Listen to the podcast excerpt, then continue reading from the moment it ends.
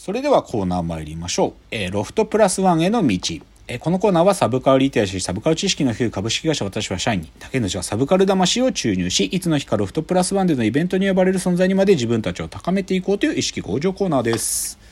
では、今日のテーマを発表します。今日のテーマ。大学の講義を少しずつ、少しずつ準備する第4回。講義作成編丸2。大竹新郎を分かってる論。分かってる。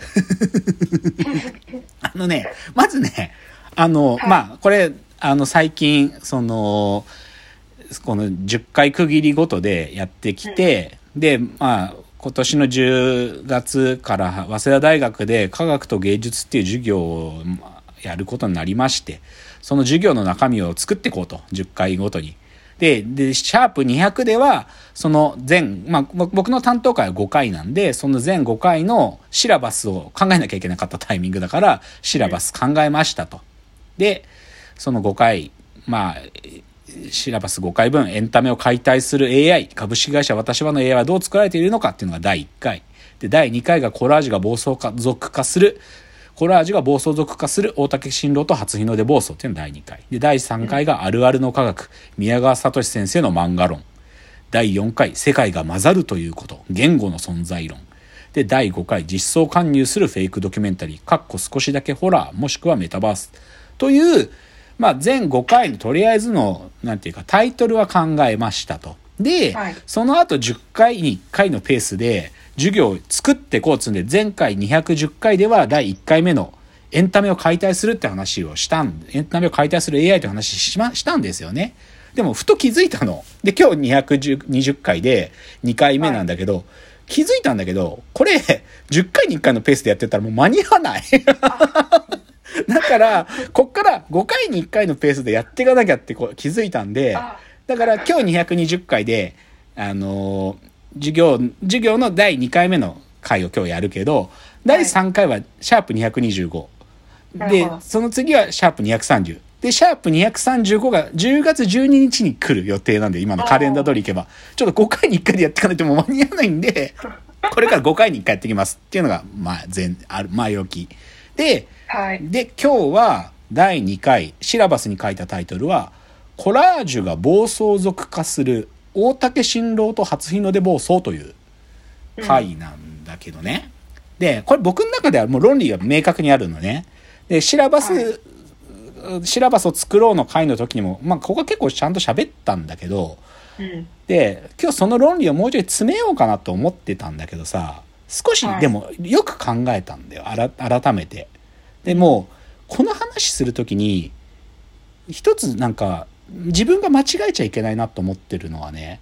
僕は芸術批評がしたいわけじゃないわけよ。うん。しかも僕は芸術を批評する立場の人間でもないっていう意味では、なんか、ひ批評をしたいとか、なんかこう俯瞰的な立場で、この人のこの作品はこうでこうでとか、こういうことをしたいわけではなくて、むしろですね、うん。自分の、なんか、まあ大行に言うと人生ね。うん。まあ、だからその人生って中には創作だったり科学だったり、あとは僕の趣味思考における思考っていうものと、大竹新郎さんっていうこの回で主題として扱おうとしてる作家が、大竹新郎という作家が、この僕の人生とがっちり繋がってるってことを理解してもらうってことの方が重要な気がしたわけ。なんか作品批評とかいうよりか、俺は作家大竹新郎をどう見てるのか。で、ぶっちゃけちゃえば見てるところのレベルじゃなくて、俺が分かってるか なんかもう、俺はこんだけ大竹新郎分かってるんだぞっていうことを、なんか、ある意味ね、おこがましくも語った方がいいなと思ったわけ。うん。そう。だから、僕の分かってる感を、で、あ、もうこの人こんなに好きなんだってことが分かることっつうか、なんかもう、もうめっちゃ大竹新郎に影響受けすぎてんじゃん。肝ぐらいなテンションのことがうん伝わることの方がいいなって思ったの。で、っていうこと考えた時に、なんかだから今日のさ、やつ、てかまあ授業の準備もしなきゃっていう意味もあって、大竹新郎さんの作品とかさ、文章とかさ、映像とか見返してたんだよ。今週。っていうかはい今週にかけて。で、それ見てた時にさ、残ってる映像って、大竹新郎さん一人がむき出しで出てくる時もあるんだけど、どっちかというとインタビュアーがいたりとか、対談相手がいる動画とかもあるのね。で、うんそういうの見た時今日の視点から言うと、わ、こんな分かってない奴らいるのかって感じするんで、僕からすると。分かってねえ、こいつみたいな。大竹新郎にその質問するの、マジ分かってないね、とか、うん逆に、なんか、大竹新郎の作品見て、そういう感想しか持てないの。お前、マジ分かってないね、みたいなのが、超あるなって思ったわけ。僕は今日のこの立場からすると。芸術批評的な話じゃないよ。なんか、大竹新郎と同化できてるかどうかって話なの、これは完全に。はいはいはい。だから、分かってねえんだな、こいつら。大竹新郎ってどういう人間か分かってないんじゃん。全然ダメだね、みたいなことをすげえ思ったわけ。だから、今日少しある意味ね、僕が分かってるってことは、イコール他の奴ら分かってねえなってことなんだから、そのことにも触れつつ、大竹新郎がどんだけ俺は分かってるのかってことを言いたいわけよ。はいだから人のことちょっと今日、分かってない人のこと名指ししたりもするぐらい、ちょっと悪口も込みの話なの。なんだけどね、でもさ、多分皆さん作品見たことあるとは思うんやけど、とか、まあ、うんこの前も古典や、古典っていうか展覧会やってたしね、現代美術館で。だけど、なんか大竹新郎自身がどういう人間か知るっつうのは、やっぱりね、映像の大竹新郎見ると一瞬でわかるんだよ。で、いくつかね、ちょっと参考になるもの、今一気に言うね。しかもこれ全部ね、YouTube に違法アップロードがあるのよ。だから、ちょっと言うね。まずね、これね、僕超結構好きなんだけど、美と出会うって番組がかつて NHK の BS で、BS だったかな？地上波だったかな？あったんだよ。で、2001年に、その美と出会うっつって、あのー、宇和島の大竹さんのとこ訪ねてていろいろ聞くみたいなので、画家大竹新郎新日本絶景区、あ、絶句系っていう番組があった。お画家大竹新郎新日本絶句系。系っていうのは景色の系ね、っていうのが2001年あってこれがおすすめあともう一つねこれも違法アップロードあってこのまま検索すれば出てくるけど「世界我が心の旅」っていう番組でロンドンタブ兵連れてっていうのがあるのねでこれもね、あの、大竹さん、大竹さん一時期ロンドンにいた時期があってね、そこの、ロンドンにいた時期の、なんていうか世話になった人を訪ねてって、そこでパフォーマンスするみたいなやつなんだけど、これいい、いいんですよ。とか、あと、2007年の情熱大陸もね、違法アップロードあるよ。大竹新郎が、ちょうど前景展やってた時のやつかな。うん。情情熱大陸あって、これもね、かっこよく撮られすぎてるけど、いい。あとは、あの、ドミューンっていうチャンネルがあるんだけど、そこで、あの、まあ、名優である都築恭一さんと二人でトークするっていうのがあって、一つは、多分これね、10年くらい前だと思うな。アルファベットで、新郎大竹ドミューンでググると違法アップロードある。60分くらい。一つある。あと、2019年の彼がビル系をやってた時、ビル系っていうね、大竹さんがビル書いたやつを、あれは宇都宮だったかな茨城だったかど、ど、その辺での美術館でやってた、あの展覧会があって、それやってた時のドミューンで、2019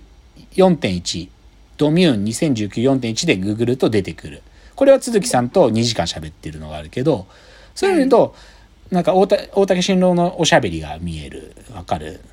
んだよね。で、映像で言うと大体これくらい、あの、違法アップロードはあるのは、違法アップロードをおすすめするのも問題なんだけど、でも、で、違法アップロードがないんだけど、今年の大竹新郎展覧会の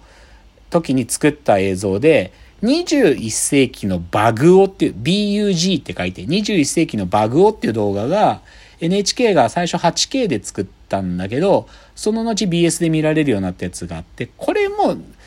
探すとあるの。違法アップロード。へー YouTube にはない。YouTube にはなくて、謎の中国系のサイトの ところにある。見つけられると見つかる、これも。でもこれもいいよ。あの、今までのやつのそ総集編的な感じもしていい。で、うんあと、もう一つは、あの、これね、まあ、これが今日一番僕はダメを出すやつなんだけど、はい。茂木健一郎さんっているでしょ？あの脳科学者と名乗ってるあの人、頭もじゃもじゃの。その茂木さんの模擬犬ポッドキャスト。ひらがなで模擬犬でポッドキャストってつくポッドキャストがあるのよ。で、これ何かというと、模擬さんがいろんなところ講演会とかで自分が喋ってるやつとか、学会の研究発表の時に喋ってるやつとか、あとは彼が持ってた大学の授業の授業を録音してるやつとかがあるのが載ってるポッドキャストなんだけど、その中で大竹新郎が2回登場してくるのがあるのよ。で、ちょうど大竹さんが前景展やってる時の2006年の時に、あのー新日曜美術館っていうさ、NHK の美術番組がある時に、そこで大竹、大竹さんが茂木さんと対談したのね。それがきっかけで、その前景展のなんかトークイベントでも対談してる時の音声があるの。大竹新郎茂木健一郎、大竹新郎前景開催記念公開対談っていうのが一個ある。で、それが一個と、もう一個が、茂木さんが当時、芸大で持ってた美術解剖学っていう授業があって、その東京芸術大学の美術解剖学っていう授業にゲストで大竹新郎さんを呼んで、そこで大竹さんが1時間半ぐらい喋ってる音声があるんだけど、この2つは、大竹新郎が、前半は茂木、片一方の方は茂木さん、茂木健一郎との対談やってて、もう一個は大竹さんがひたすら一人で喋ってる。で、僕は一人で喋ってる方のがおすすめなの。すっげえいいの、これが。めちゃくちゃいい。大竹新郎っていう人間がどういう人間かめちゃくちゃよくわかるし、あの、彼がね、芸大にどういう感情を抱いてるかとか、芸術とは何かっていうね、芸術家と名乗るということはどういうことか、どれほど恥ずかしいことかってことを喋ったりするんだよ。そういうのがね、あるのが、この模擬研ポッドキャストの美術解剖学の授業の方なんで、これだから今日ちょっとわーって言ったけど、参考になるもの、違法アップロードの映像6個と、あと、茂木健一郎さんのポッドキャストが意外にいいっていう、それです。うん